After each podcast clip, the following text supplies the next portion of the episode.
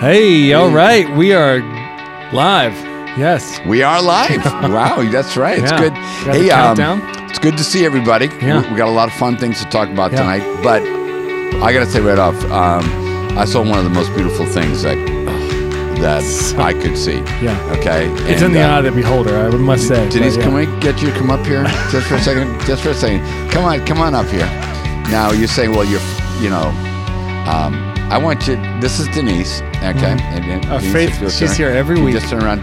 Do you see what, what I'm talking about? New England Patriots. Absolutely amazing. Thank you so Yeah. much. Yeah. Oh, God's it children. truly is in the Uh, eye of the beholder. Yes, Yeah. yes. No, that's good. That made my heart happy. um, for all you Patriots fans out there, One, one and one. one we're one with and one. yeah. Oh man, we're playing the New Orleans Saints coming up. Oh yeah, the Aints. So, the Aints. Yeah, yeah. So Ted's favorite team. Something happened today at 3:21. Does anybody know what happened at 3:21? Let's see if our gallery knows. Um, 3:21 today, something happened.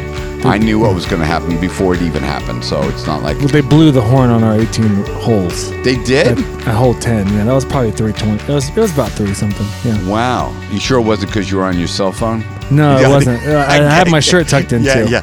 Um, I- Brian, let's say I know they're 90 seconds behind us, but Mm-hmm. um, 321. Let's see if anybody out there is this gift card. I think this is gift card level. Oh, we'll throw you a Starbucks Uh, gift card. Okay, five dollar gift certificate. 321. You can't Google anything out there. Yeah. Um, Don't look at the screen of my zoomed D- in. Yes, yes. Don't look. Yes. Anybody know what happens today at three twenty-one Eastern Standard Time? EST. That means it was happening in Bangkok at a different time. That's right. Time zones. Uh, anybody give us an answer yet? I hate to waste all this time, but No, No. not. I'm being They're, so uh, childish. no, well, I'm going to give you the answer. Okay. Okay, the equinox occurred Boom. at 321. It is officially autumn. Boom. Summer is over. See you later, Yeah, summer. At 320 days. Get you sorry. It's nice knowing yeah, you. yeah, it's like, yeah. Oh, man. I tell you what, I love it. Autumn started. The leaves are already bright yellow. Yeah. Yeah, I mean, dead. Yeah. um, so let's do a little bit of, we're going to do a little bit of, uh, I studied about it just Mm-hmm. for tonight.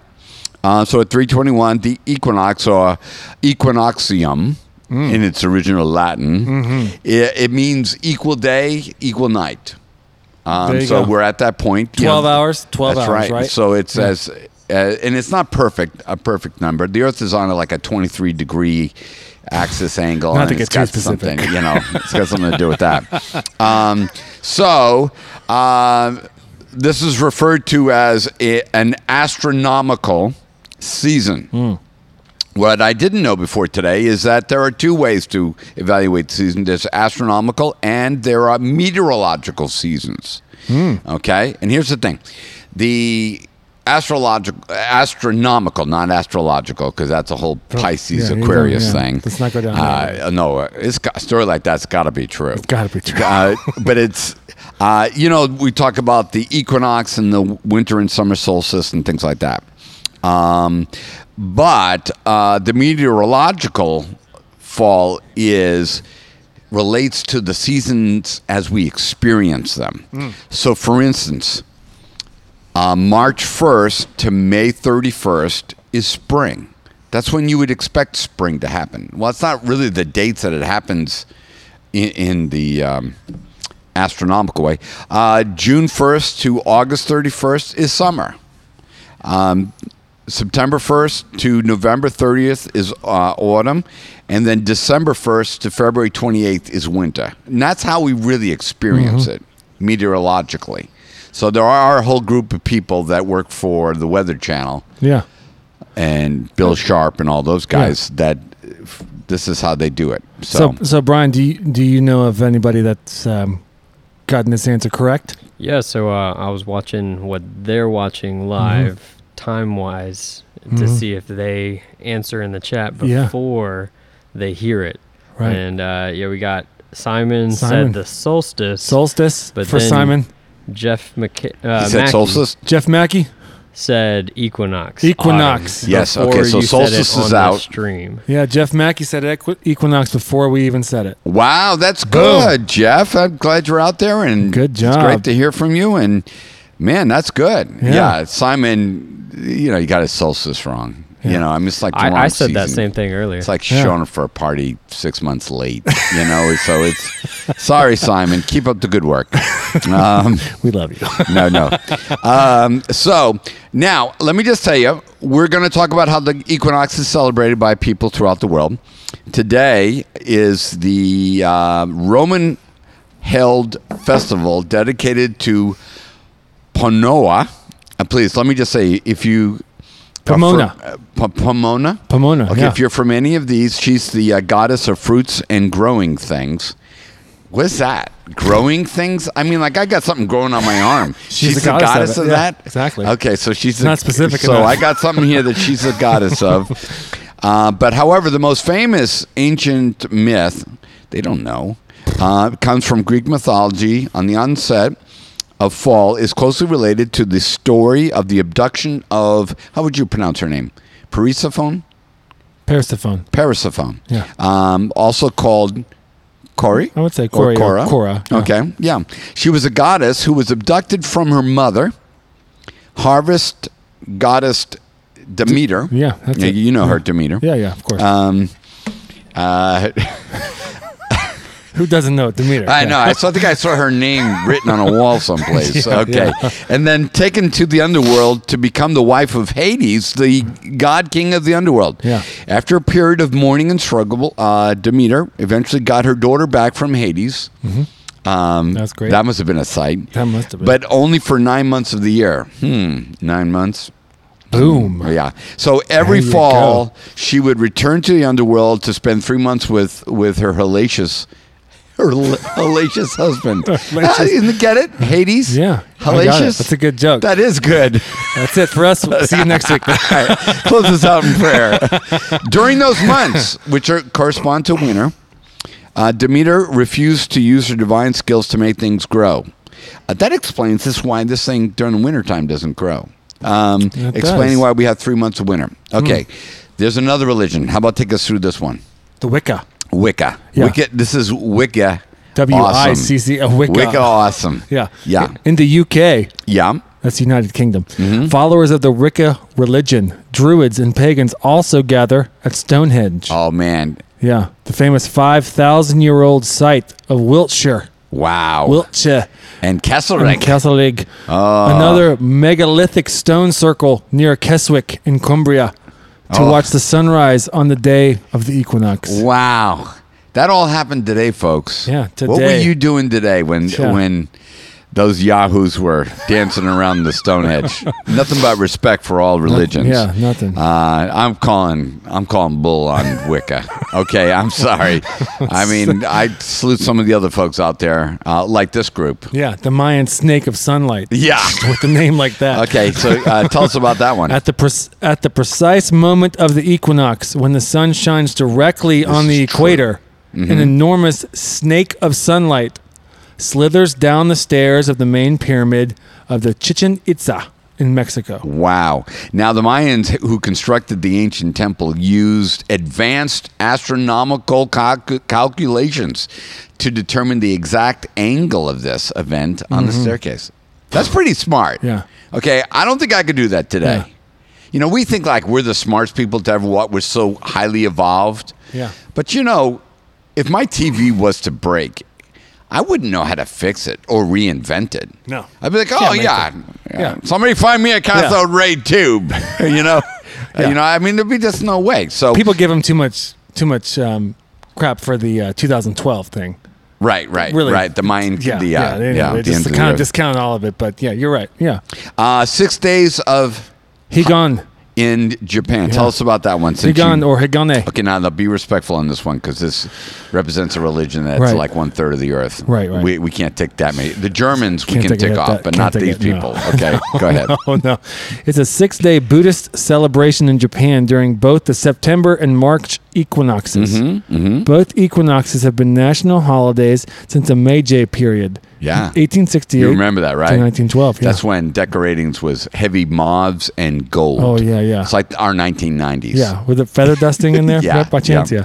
Yeah. Yeah. Hagan means the other shore. I'm trying to do it phonetically. Yes. Means the other shore. and You're refers to the sp- a large population. But they here, know my heart. Okay, It go. refers to the spirits of the dead reaching nirvana. Yeah. It is a time to remember the dead by visiting, cleaning, and decorating their graves. Yeah. So this is a time when the dead spirits arrive in uh, Nirvana, Hmm. which is, I mean, that's right. And then there's another one. Ooh, this is an interesting one. Yeah. N- Uh, how would you pronounce that? Navaratri. Navaratri. Wow. It, it's a Hindu festival that lasts several days. Um, the festival honors the divine feminine Devi, Mm-hmm. um, or Durga. She prefers Devi. I would. does. If I was I a female Durga is deity, Durga would not be what I would want to Yeah. be called. You know what I mean? I could say, like, maybe behind her back, I'd be Yeah. like, hey, she's such a Durga. uh, but Devi is who she is, Mm-hmm. and is celebrated in the first half of the Hindu uh, calendar month of Ashvin, Mm-hmm. which falls in the months of September and October. A lot of good stuff there, folks. So I don't know how you spent your day at 321. Gongs and cymbals and sitars and a lot of hooch was being smoked um, on this day. So September good stuff. 22nd. September, yeah. 2021. So, all right. So before we go into the word, I want you to pray for us. Lord, thank you so much for this evening. Thank you that um, you have built into how we even do this through seasons, and we get to see all the wonderful beauty of your creation through these times. And I just I pray that you'll bless this evening as we continue to discuss leadership and how um, how you really desire for us to walk in the steps that you laid out for us. And um, thank you for your word and that that it can lead us in this way. We love you. Amen. Amen. So last week we we finished up establishing some important elements of leadership. We talked about passion, we talked about persuasion, we talked about personhood or the appeal of credibility in a person's life. Um, and all of this is regardless of the title that you may have in life. So we're going to be talking a little bit more about leadership today. And one of the things that I wanted to challenge is this idea that there are some people who are leaders, and then there are people who are followers, and that you're either a natural born leader or you're not a leader. And um, and I think we do this in America a lot, and we'll categorize people as leaders and non-leaders. But what we're finding is in Christianity that that's not the case. Uh, American language breaks down people into categories a lot of different ways. And for instance, you could call somebody an innovator, um, or visionary, or manager, supervisor, employee, worker, implementer, whatever. And these are all different descriptions that we may occupy during the day. Um, and I think in America, we tend to think as there are certain professions that are more leadership than they are others. Like, for instance, some people would say that a nurse is not a leader, she's a caregiver.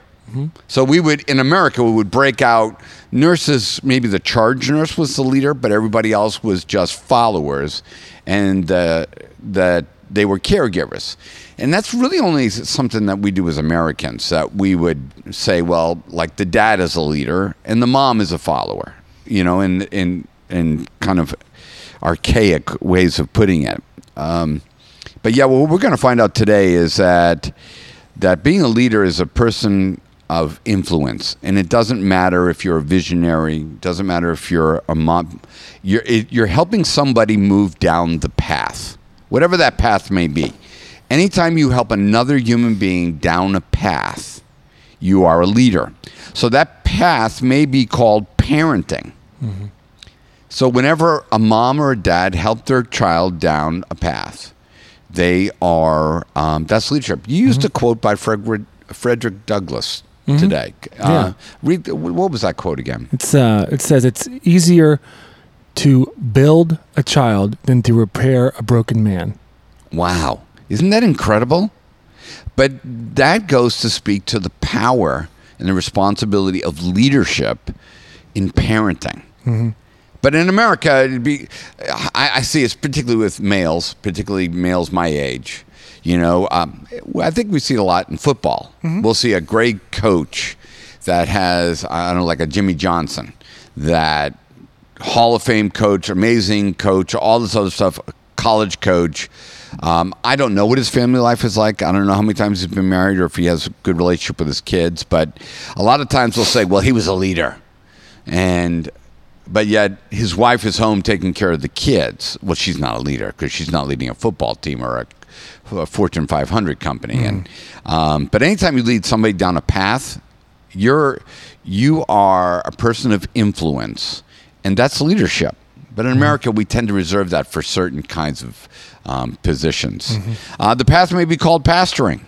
There's leadership in that. Whether you're a small group leader, whether you're uh, um, a lead pastor, a worship leader, the path may be called discipleship. You may be helping mentor somebody in a relationship. That's leadership. You're helping that human being move down the path. That's one of our goals here at Crosstowne. Is I I don't have it in my head that I'm radically going to transform your life. That's not my job is for you to take the next step in your relationship with God. That's that's all I, I want to accomplish is the next step. The next the step after that, I may not be here for, or you may not be here for. So my job is just for you to take the next step. That's the power of influence. That uh, the path may be manufacturing. You know, so we would look at a Steve Jobs or who's the gentleman that took his place? Oh, Tim Cook. Tim, Tim Cook. Um, you know, we, we look at it and say, wow, that's a visionary. That person's a leader, you know. But I think anytime every one of us is influencing another person's life, we are a leader. So to this idea of being born a leader or born a follower, I think it's kind of bogus. I think it's an American invention. Everybody in the kingdom of God is called to be a leader. We're all supposed to be uh, exerting some influence. Believe it or not, according to American terms of leadership, the Good Samaritan was not a leader. He was, we'd call him what, a, a servant, um, somebody very compassionate. But yet, he He's not speaking at the next conference. Right, right, right. He's not in speaker. charge. Yeah. He's not the boss. Yeah. All that, but he stops, changes the direction of another person's life, and influences that life. That's leadership. Mm-hmm. Uh, there's another guy from the Bible that uh, um, we don't need. He's like one of the twelve disciples, but we don't talk about him much. Mm-hmm. Yeah. Yeah. We, we've established I know them well, the 12 disciples. Yeah. Right, yeah. Yeah. You- um, Andrew. Yeah. Andrew, yes, yeah. Okay, so we d- Andrew we don't know a lot about. Mm-hmm. We understand that he's the brother of Peter, and we understand. Um, uh, I think that's pretty much we That's- know about yeah, him. That's what we know. Yeah. Yeah, but there, there's something significant about his life. First one is that uh, he brings his brother Peter to Christ. Mm-hmm. That's the first one. Yeah. So he's the guy who leads the future, one of the head of the church. Yeah. Upon this rock, I'll build my. Yeah, yeah. So, so here's the guy that influences that guy. So, because he doesn't write a book in the Bible, well, he wasn't a very big leader. He was just a good follower. It's like that's bogus. He brought Peter. Um, you know what else Andrew's responsible for? Bringing the Greeks to Jesus. Andrew's constantly going getting people like lost puppies and he brings them to Jesus all the time. So he brings Peter. Next time we see Andrew, he's got this bunch of Greek guys he met at a bar. And he, and he tells them about the Christ and then he brings the Greeks to uh, Jesus. In today's church we'd be like, well, he's not really a leader. He's just a he's just a really good follower. But I would say that's absolutely bogus. So, um, leadership is providing a path and it's providing empowerment. And anytime you do it, so mm-hmm. the path, I, I would say the path is the the template of how you live life and enable people to show them where they're going. The empowerment is, I call it the loving shove. Mm. Is that you just shove somebody just a little bit further down the road. You you're kind of like the force that moves upon their life for them to take a step down that path. Mm-hmm. Um, because telling somebody about the path is not enough. I think that's more kind of like giving information. We, I, I, that's why I don't like being called a preacher because it means I, I sound like it, it's a phrase that refers to me being somebody who disseminates information. I preach at you, but I don't want to preach at anybody. I don't want to just declare the path. I want to be a part of the shove, the movement of helping somebody down the path, not just telling them there's the path and you know turn or burn, but rather I want to I want to be a part of that. And I think that's I think that's what real leadership is. I think it's both components. So um uh, I mean, you got to see that as being a dad of boys. Oh, Yeah. I mean, dad of boys. You can see it being. I mean, you're really just trying to help your kids reach the full potential Yeah, that they've been given. But it's not. It's just a little. yeah. You know. Do you feel when you go home? You, I mean, you're wearing uh, what hat is that? The Angels? It's Atlanta Al- Braves. Atlanta Braves. Yeah. I'm sorry. Yeah, Um, don't be sorry. Baseball. Okay. No, believe me.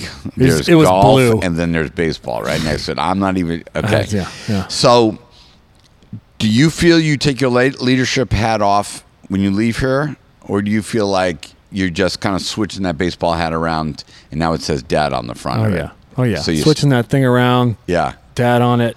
Yeah. That's it. Yeah. Yeah. There's no. There's no taking it off anything Right. Right. to turn it over to somebody else.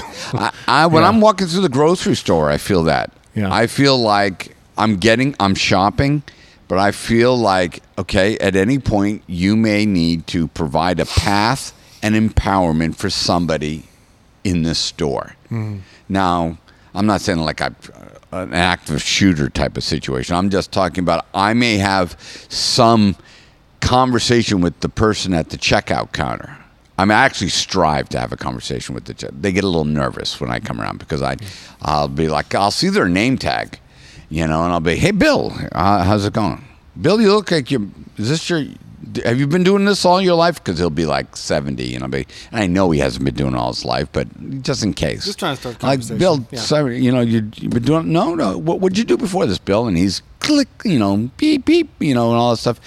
I'm trying to lead him down a path to have a conversation that somehow, at the end of it all, that maybe I could cheer him up. You know, say thank you for your service. You're in the military. Um, just something that he shares about his life, just to make him feel a little bit better about that day. Um, I consider that leadership. I don't consider it just, well, you're very gregarious. And if you use your gregarity to move somebody down a path, then that's a, a le- leadership. leadership. Uh, gregariousness. Gregarity. the art of gregarity and leadership. Yes, that's right. Um, so leadership is not about being the leader. Uh, it's not about a feather in your cap because now you're in management. A- anybody ever worked for a company where they wore different hats bec- when you were a leader? Like on a construction site, most of the workers wear yellow hats, and then the bosses come out, management come out, or usually the college Yeah. grads, and they'd all wear white Yeah. hats Yeah, yeah. you know and it was like you had a different colored hat because you were in management Mm-hmm. and and and i remember it was kind of like it's really cool you get this different colored hat Mm-hmm. or in my in when i worked at santee cooper When you were going to Myrtle Beach. when I was Yeah. going to Myrtle Beach to Yeah. play miniature golf.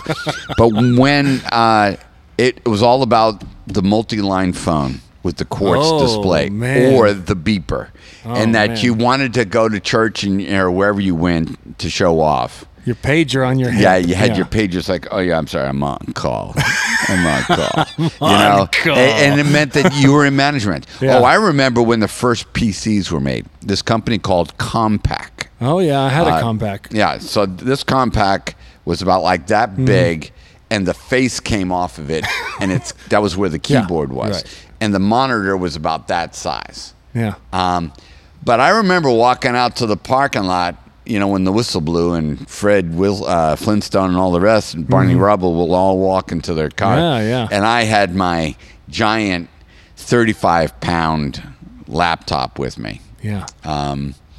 So, uh, but it, it, was like proof of superiority. Mm-hmm. It's like, yeah, I'm so important. They want me to take my work home with yeah. me. Did you see that You guy's know. laptop? Yeah, yeah.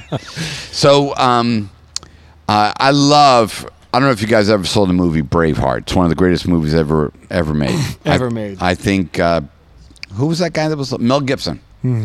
I think he wrote it. Yeah. Yeah, I think Yeah. he wrote it and directed it and starred in it. Yeah. Okay. Trifecta. That's that's That's how he rolls. Yeah.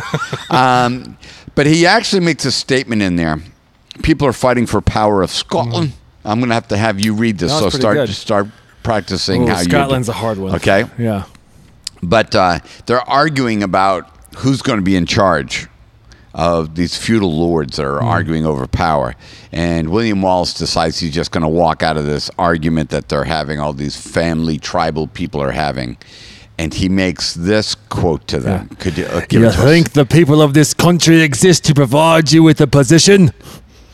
I think your position exists to provide those people with freedom. And I go to make sure they have it. Oh, that was good, huh? that, that was good. I tried. No, that was fantastic. But that's it. You know, people use leadership in America to get themselves Mm-hmm. a position. I mean, we see this all the time in politics. But rather, your position exists so that you can provide other people with a path to freedom. Mm-hmm. And that's what leadership is, is all about.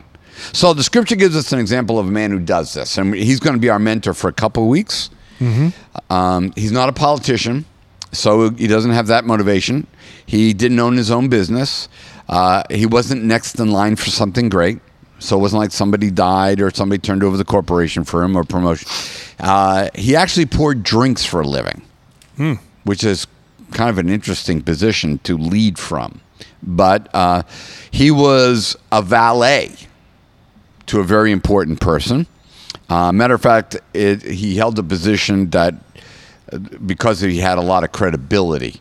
Uh, but we don't know anything about his education or his training. We just know that he had passion, that he had character, and that uh, he had the persuasion of God in his life. So we're going to be talking about the leadership of Nehemiah. Uh, you guys familiar with who Nehemiah is? There's a book in the Bible about him. It's uh, it's really good. Um, so we're going to find out that his leadership emerges out of his passion and his influence emerges out of his credibility. And so we're going to take a look at how he leads because we can learn a lot from him about leadership. So let's just set up some background here in case you're not familiar with Nehemiah, and I I understand that you wouldn't be. Jewish history begins with Abraham at approximately 2000 BC. So, kind of lock that number in a timeline. 2000 BC was when we're talking Abraham. But it won't be until a thousand years after that that Israel begins to become a regional significant nation. So we don't know that we don't normally think of it that long, but it, it, it really does. It takes about a thousand years to go from Abraham until we end up with Saul, David, and Solomon. That's a, that's a, and, you know, and I actually in my notes I, I had in there uh, that they become a world power. It's like no nobody became a world power. Nobody on the world knew that the other persons were there. So Yeah. it's kind of interesting. But um, for for three successive kings, Israel's flag flew over the nation. Okay. Um, and it was recognized as a major uh, military power under King David's 40 year reign. So that's where they are. And the reason why I'm telling you this history is because I want you to correlate it to the history of the United States a little bit and to where we are. Because we need Nehemiahs today. Nehemiah is a very important illustration. Um, upon his death, David then takes the throne and he turns it over to Solomon. Solomon just compromises the heck out of it and um, compromises with the world, and God kind of issues an edict that, okay, I'm going to have to judge the nation for this. Uh, when Solomon dies, there's kind of a schism inside of the nation, and it's like equivalent to the American Civil War. And we've got the North and the South, and it's all broken up. We have the, I think it's the Northern Kingdom, and then the Southern Kingdom, Judah, and we have uh, Jerusalem. So they're, they're kind of like separated. So this whole really cool thing is now politically divided. They're fighting people from the outside, and also there's warring going on in the inside. So God finally judges uh, Israel in 722 when the Assyrians invade. And the land of Judah and, and Jerusalem are separated, and it remains a Jewish nation for about 300 years. So now we've got this thing that's broken up. Um, in 586, the Babylonian king Nebuchadnezzar invades Jerusalem and Judah and takes the people captive. So things have gone from bad to worse in Jerusalem. This begins what's known as the Babylonian captivity. They burned the house of God, the temple, and they broke down the protective walls around the city. They all the fortified cities were were destroyed, and all the valuable um, objects of the temple are are taken and were used for pagan worship. So everything, this great nation is broken up, political unrest, inside and out, spiritual compromise, judgment of God comes upon it, and it's just not in its great glory. So after the Babylonian takeover, Jerusalem is totally leveled. Everything's laid waste. Dogs are just running around eating the remains of whatever's there. The armies of Babylon have marched, have marched back home with stuff from Judah. Uh, the Jews living in Jerusalem at the time were bound together, chained like slaves, and then uh, taken to um, to Babylon, a trek of more than 800 miles. So that's the condition where we're about to meet Nehemiah in. That's that's what is about to take place. So 800 miles away from Jerusalem, Nehemiah, a captive, is in the service now. Um, so by the time Nehemiah comes around, Cyrus has died, and the Medo-Persia has uh, is now being led by Artaxerxes. Nehemiah is now about to be used by God to rebuild the city walls in Jerusalem. So, why? I know that's a lot of history, but why is that relevant today? Well, just start doing some correlating, either in your personal life or in the life of this country. Uh, moments of success have been replaced by loss. Marriages and families crumble into into ruin. Glory is replaced by captivity. All control replaced by the dictation of debt and addictions. Life becomes defined by s- settlements, alimony, child support, bankruptcies. Relationships are clouded with bitterness and regret. Um, I, Israel's story is not really that strange to us. We may not be able to relate with the different players that are involved, but I think the players are here today. We have political unrest. We're divided as a country. Um, we, we're under threat from a viral uh, enemy. Um, we're looking at inflation square in the face. We've, I mean, there's so many things. This former glory of a country is now, you know, we're seeing it like rubble. It's starting to fall apart, and um, the ungodliness is prevalent. We've turned our, our hearts away from God, so it's it's it's really fresh as far as I'm concerned. And so that's why we need leaders. We need leaders, just as God is going to work through Nehemiah. Um, and Nehemiah responds to the need of his day. That's what makes him a leader. Not because of his position, not because he was about to get a pay raise. None of that's going on here. He is going to respond because of the need of the day.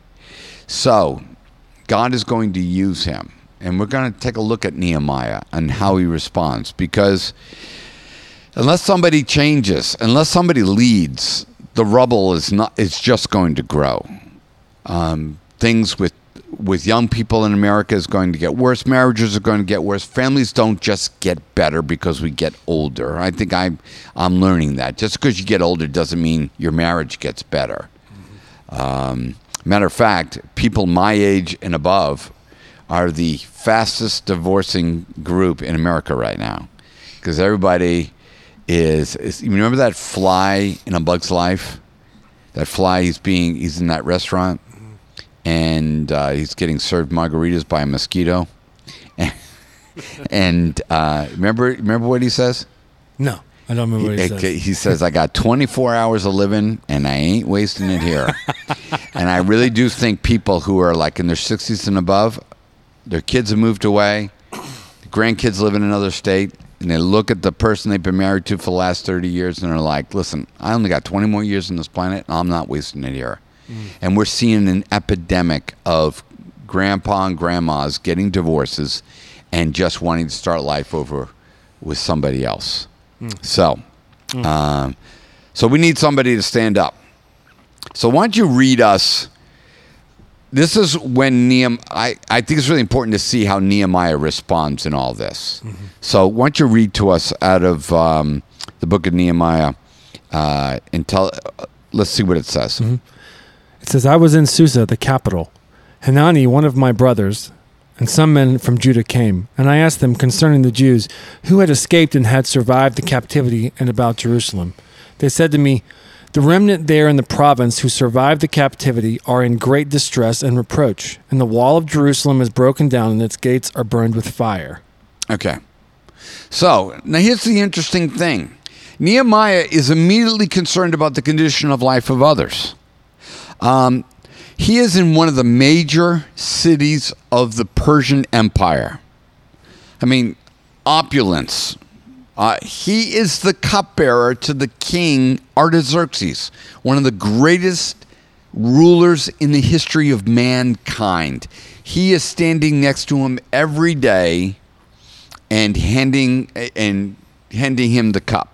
I guess he takes sips of it before to find out if he's. But the bottom line, he's he's right where this is a pretty good position. Um, he is culturally disconnected from anything Jerusalem, and that's very important. He's not connected to anybody there. He's from there. His people are from there, but they've been in exile for a long time. So his immediate, it's not like his parents are still there. Um, it's 800 miles away from the problem. And he is living in the New York City of his time or the Tokyo of his time. He didn't come from a great family, so he's not like, uh, you know, one of the uh, Windsors, or, you know, like he's connected to the line of the tribe of Judah and that his dad sat on the throne or his grandpa, whatever it is. So, so my, my point is this is that he is so far removed genetically, geographically, in in heredity, in every way that you can possibly name, but yet he's still concerned about them. That's leadership. Is is when we can cast our concern for another person, even when we've got all this disconnect between us and them. I- And I think that's why I see the Samaritan, the Good Samaritan, as a leader. There was so much disconnect between him and the man that he saved. He had a lot of reasons why he could have just walked right past him. You know, well, you know, he's not one of my people, or those people are bad to my people, or I don't have time for this. Um, all the reasons that you could possibly use. And so here is Nehemiah. He's in a place, and it, and it, he could have easily um, he said, but I asked them concerning the Jews. Um, and then they told him about all the distress that had happened in there. Uh, Nehemiah takes his all that he's got and he asks the question about how things going with this group of people, the Jews. And I, I kind of coined it this way is that he's in the phase of empathy and evaluation. I want to know how you feel and where are you now in your journey. That is a big leadership question. Mm-hmm. I would even say that that's one of the ways you step into leadership into a person's life is not telling them what to do, but I want to know how you feel at this moment. And where are you now? What a beautiful leadership question. See, American leadership usually phrases it this way This is where I am, and if you want to be like me, you need to be where I'm at. But Nehemiah is like, no, no, no. I, I need to know how you feel. How, how's your marriage going? How's your life going? How's your day feel? How's your bad back feel? You mm-hmm. know, where are you now? You, you dealing with depression today? You, you know, and, and asking another person where they are. Inquire. So it's the empathy and evaluation phase. a lot of times we run in, and I think I'm just going to speak for men, um, but we tend to run in and want to fix something. Susan will tell me, I've had a bad day, I'm frustrated, and I'll be like, what is it? Tell me what is it? And I'll be like, just tell me, what do you want me to fix? Okay, I'll, I'll fix it.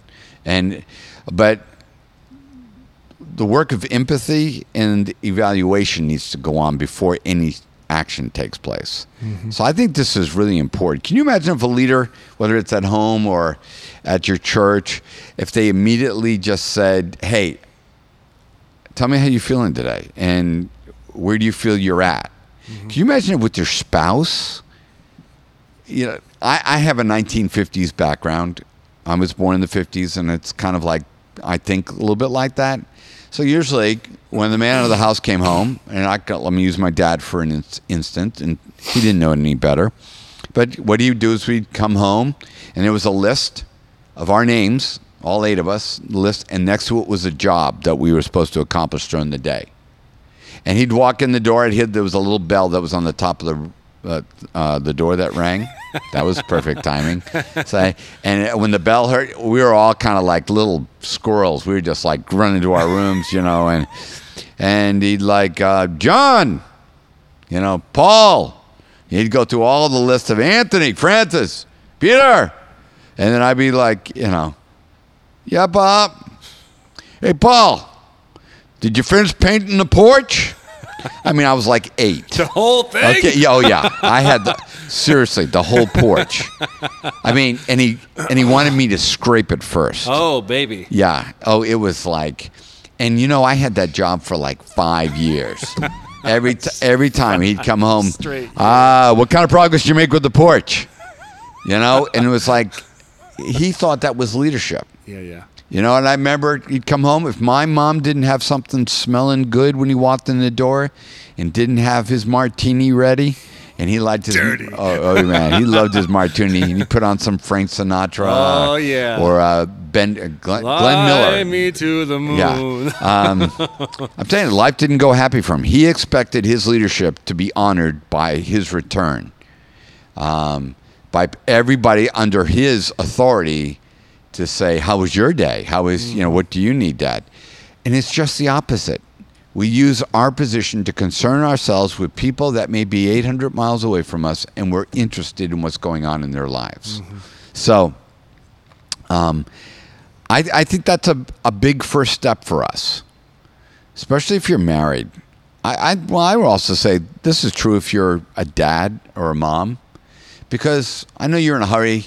You know, you pick up your oldest son. Both of them. Okay. Now, in my mind, I'm visualizing uh, Daddy, Daddy's home too. Mark Wahlberg out there working the driving line at the school, and everybody right. s- Yeah. sliding Walking a beat. door Yeah, yeah. and the yeah. door kids hopping get in the car get in the car Yeah. you know kids get in the car and you drive on Yeah. but could you imagine if your kids get in the car and you say hey how you feeling today how did it go today where are you at today was it a good day yeah it was a good day dad you know Mm-hmm. that's leadership um, my dad when again when he was younger uh, I remember him one time fussing at me, and he again he made great strides, and towards the end of his life was absolutely amazing. But I can remember him getting yelling at, yelling at all of us. It's like, you want me to be the Brady Bunch dad? That's not a dad. Wayne I'm not Brady." here- you know, it was like I'm not here to about your feelings. You know, and it's like he's yelling because he hated the Brady Bunch. Oh, yeah. He hated that dad, and I think he might have been spot on on that one. I mean, the Brady Bunch. That dude was a doofus anyway, but. Um, but I, I, I don't think they they saw leadership as you putting setting everything in order, as opposed to empowering, mm-hmm. illuminating a path, and then empowering the person to move down the path. Mm-hmm. I, I don't think Pop got that early on in, in his life. So um, yeah, I think mm-hmm. that's a big deal, and we can talk all day about how husbands are the head of the wives, as the scripture says. But when we look at what biblical headship is, when we begin to see that, you know, your job as headship, here's what it means: is that your job is to um, em- empathically evaluate the life of your wife, and help her move one more step down the road to uh, empowerment and becoming what God has called her to be. I don't think there's too many women pushing back on that con- that concept of headship. Yeah. You know, um, but that's not how we've presented it over time. Yeah. Yeah. So, Yeah. Might mean a little less football sometimes. Oh, all well, the time. I, I think you can take it too far. Um, I, I, I, I think you can go too far. I know. yeah. Uh, my my thing is this: is Yeah. if you do this between Monday and Wednesdays, do it on Fridays, and do it on Saturdays. Yeah. Yeah. Then Before Thursday Clemson kicks nights off. Yeah. and and Sundays Right. are probably all yours. Yeah. It's a, yeah. Yeah. You So- just you reap what you sow there. That's right. All right. So what we're going to see is that when when we hear about Jerusalem and the walls of Jerusalem, that he's really talking symbolically of things. Um, he's actually fixing the walls, but it talks about when the walls of a city are broken down, the definition of the city has been lost. It means that it's vulnerable and open for attack. See, a leader begins to defend people and help people man- put together self defense. A leader helps people define themselves instead of the broken down loss of definition. Um, a leader creates walls of security and safety within inside of a marriage. So a husband who comes home and screams at his wife, that's why I'm always asking when I'm doing a wedding and I'm doing the pre-marriage counseling, I'm always asking the young lady, does your fiance scare you? Is there anything about them that scares you? Because usually when you see rogue leadership in place, it is it will be in a form of bullying of some sort. Mm-hmm. Well, he loses his temper a lot, or he shoved me one time. Now he's never touched me again, and and I'm like, get the heck away from that. Yeah. That is not Boy. what you want to Yeah. be near.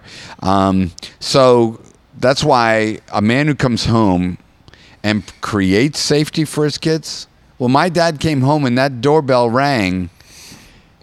You know, we were we didn't know whether we should hide or whether we should go down and hug his leg. You know, as little kids, because we weren't sure what we were going to get from him. Um, so. Yeah. So it's a really interesting story, and we'll read a lot into it. But uh, I, I know we're running out of time on this.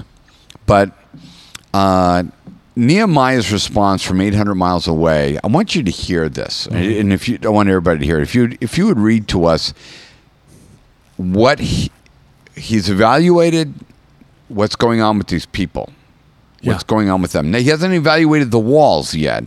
He's just evaluating your heart. And that's what a leader does. It's not, hey, how many widgets did you sell? Or did you get that fence repaired? Or, you know, why isn't supper cooked? Or whatever, however you make. Nehemiah is first finding out the, about the person in the mm-hmm. story. Mm-hmm. But then the story continues. Why don't you read it to us? When I heard these words, I sat down and wept and mourned for days. And I was fasting and praying before the God of heaven. Okay. All right. Do you know how many really bad arguments in a marriage would would not happen if when we heard something from our spouse that did not give us pleasure that we just stopped right away and didn't do anything. I mean, he fasts and prays, I mean in this context, but immediately we react. But continue to read what mm-hmm. he what he prays to God. I said, I beseech you, O Lord, God of heaven, the great and awesome God, who preserves the covenant and loving kindness for those who love him and keep his commandments. Let your ear now be attentive and your eyes open to hear the prayer of your servant, which I am praying before you now, day and night, on behalf of the sons of Israel, your servants, confessing the sins of the sons of Israel, which we have sinned against you. I and my father's house have sinned. We have acted very corruptly against you and have not kept the commandments, nor the statutes, nor the ordinances which you commanded your servant Moses. O Lord, I beseech you, may your ear be attentive to the prayer of your servant and the prayer of your servants who delight to revere your name, and make your servant successful today, and grant him compassion before this man. Now I was the cupbearer to the king. Wow. Okay. I love this because he's really asking God for wisdom on what to do next. That is leadership. Normally, we go in and we fix something. And it's like, God, I need the wisdom to move next. I think I've told this story before um, with De- Deanna uh, when she was kind of confused as a child. Yeah. Um, it, it's a really nice story, and, and what I mean by confused, uh, it's not the kind of confused if you slap her and reboot her, she'll, you know, the operating system will reload kind oh, of yeah, thing. Yeah. Yeah, yeah. Um, but she was she was having some inner conflicts about with herself about she always thought she was a bad person and she thought she was cheating or that she had lied when she hadn't really lied but she thought about lying so she felt like she was a bad person because she was i mean she was only like six when she was going through this so she would go up and tell her teacher um, i cheated on the test and it's like, well, no, you didn't. It's like, yeah, I was thinking about looking at their paper, and I wanted to look at their paper, and I feel bad because. And they'll ask, well, did you look at her paper? No, I didn't look at her paper, but I wanted to look at her paper. So she was really having this problem with, well, Dad, um, I didn't lie to you, but I wanted to lie to you, and um, I hated you, and um, I wanted to lie to you, and and so and I feel bad that I lie that I wanted to lie. And it was like, I was like, I don't know what's going on with you, but it was a real confusion that kind of came over her. Um, and it really did concern me and Susan because all of her teachers were beginning to say that she's coming up and confessing to things at six years old that she's not even doing. yeah. So I remembered me and Susan prayed about it. I mean, I, we stopped and we prayed about it. I remember holding Deanna's hands and praying with her about it. And the same day that I prayed with her about it, I said, Hey, why don't you hop in the car and we'll go for a ride? While we went for a ride in the car, we had to stop. I know exactly where the gas station was. I was outside pumping gas, and she was standing next to me, pumping gas with me. And uh, all of a sudden, God just revealed to me what was going on with Deanna. And it was. Um, it was a very dramatic it happens to everybody but your conscience becomes alive and your system of knowing right from wrong and we don't normally observe that in a person but in deanna because maybe she was so vocal and so expressive as an individual that it was more apparent that it was happening to her. So, mm. what she was, all of a sudden, her conscience was evaluating right and wrong, and she didn't know how to do it. But she was externally vocalizing that dilemma that most people just kind of grew through and didn't vocalize. And so, all of a sudden, I'm standing there pumping gas, and God just says to me, Oh, yeah, her conscience is just coming alive. Mm. Her understanding of right and wrong. Mm. It's nothing. It's nothing to be worried about. And so, this would be what theologians call the age of accountability. Mm-hmm. Is that when a child becomes to the point where they are accountable for their actions because they do know right and wrong. And so this was what was happening. And so right there in the gas station, I'm like, I got it. God told me what's going on with you. There's nothing wrong with you. It's actually a good thing. Yeah. And I'm telling you what, we sat and talked about it. We went home. I probably got our ice cream green. We went home, told it to Susan, and never had the problem again. We celebrated. We celebrated it. You know, just like that.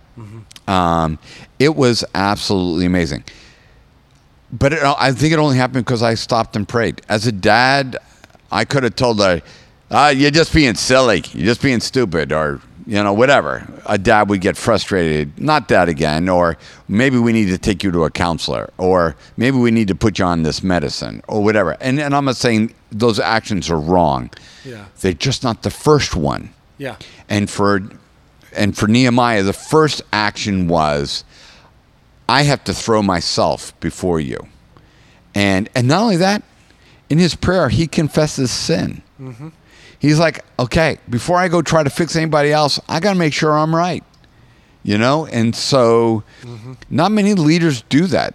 They usually will go fix the errors of other people and and their secrets remain uh, their sins remain secret.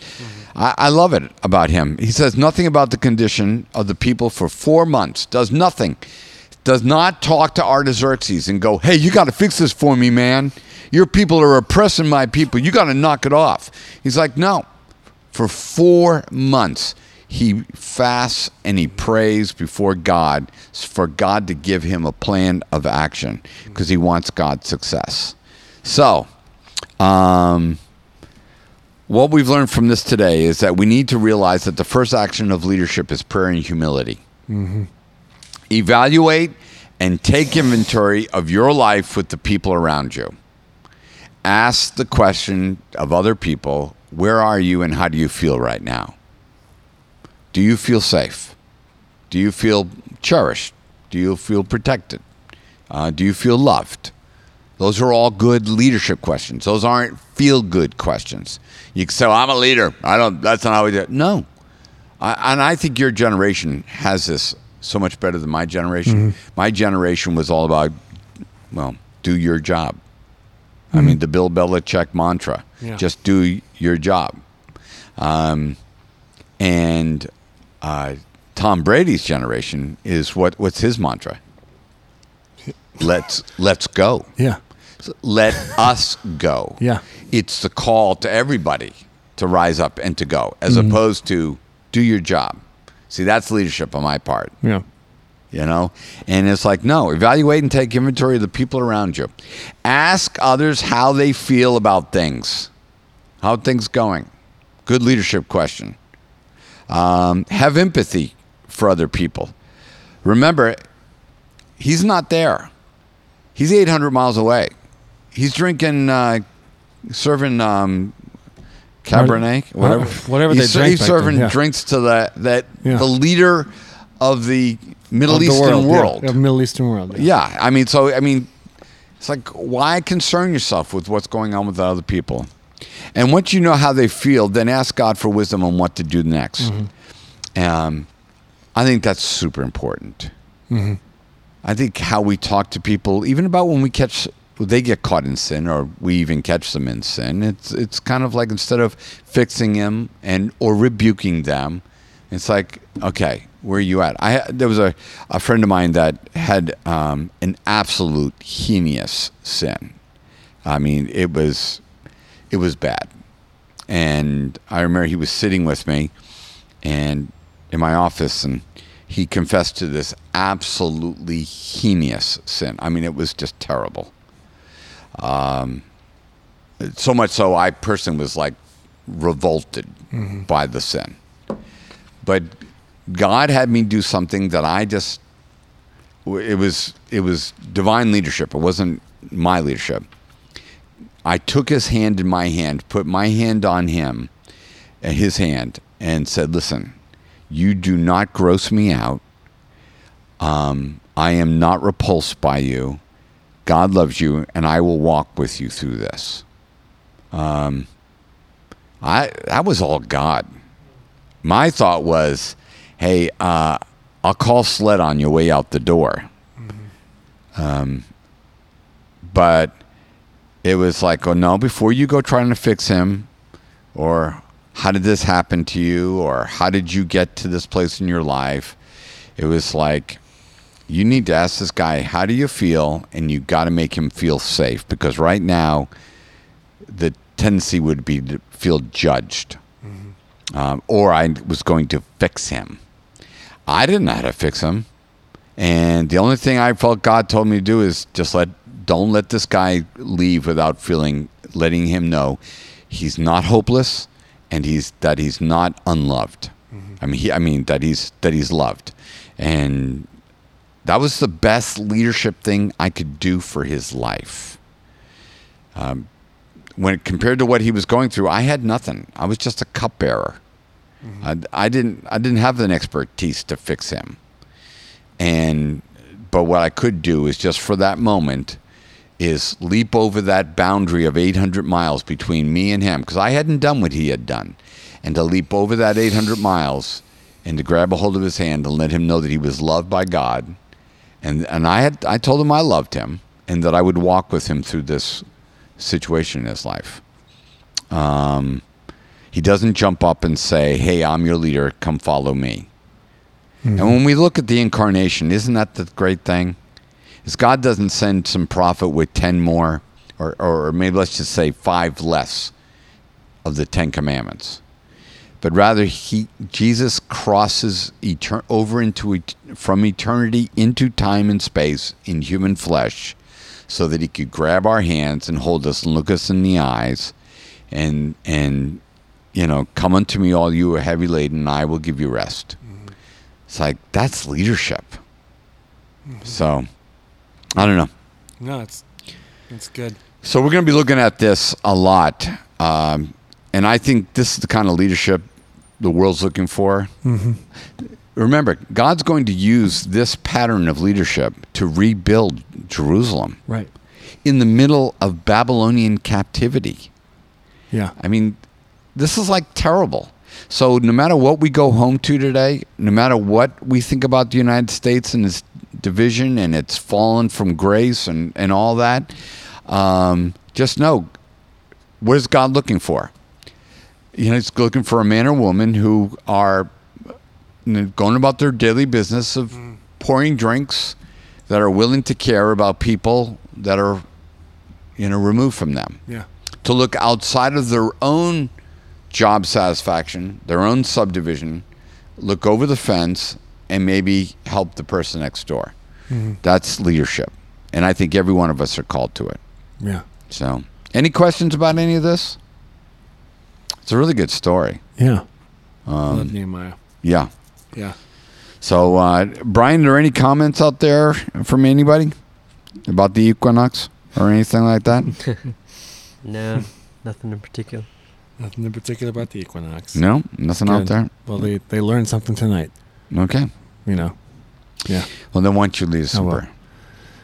Lord, one of the things that I've taken away most from this is that can't do any of this without you. So we seek you first and foremost. God, if there's sin in our lives, bring it to our attention, just like Nehemiah did. And God, I pray that you give us empathy, give us your heart for those around us, not so that we look at people and see what we can get out of them if we make them feel safe, or not that we look at people and and try to see what they could better offer um, the world around us if we just give them a little bit of belief and shove. But Lord, that you would help us to understand their heart, what exactly how they feel, and that they would feel safe because we're just there for them as representatives of your heart. Thank you so much for your son. Thank you that he demonstrated this so perfectly for us. It's in his name we pray. Amen. Amen. All right. Well, go get your pumpkin spice. Um, Even though it's been available since what July? right, right. Yeah, yeah. They got. That's how it always They're goes. definitely not meteorologically. No, they're definitely meteorologically, Oh, astrologically. I tell you what, who's got the seasons all screwed up is Lowe's and Home Depot. They What already got they Christmas doing? I stuff know. up. I went to Costco. They're already selling. They're already selling Yeah. stuff. Uh-huh. That's how they do it, though. Gotta go. All right, Well, and- folks. And, this heat too. So Oh, yeah. hopefully that'll be on its way out, I hope so too. and then we'll be right into fall. Oh, that'd be awesome. Oh, Lord. All right. Have a great night. Good night, everybody.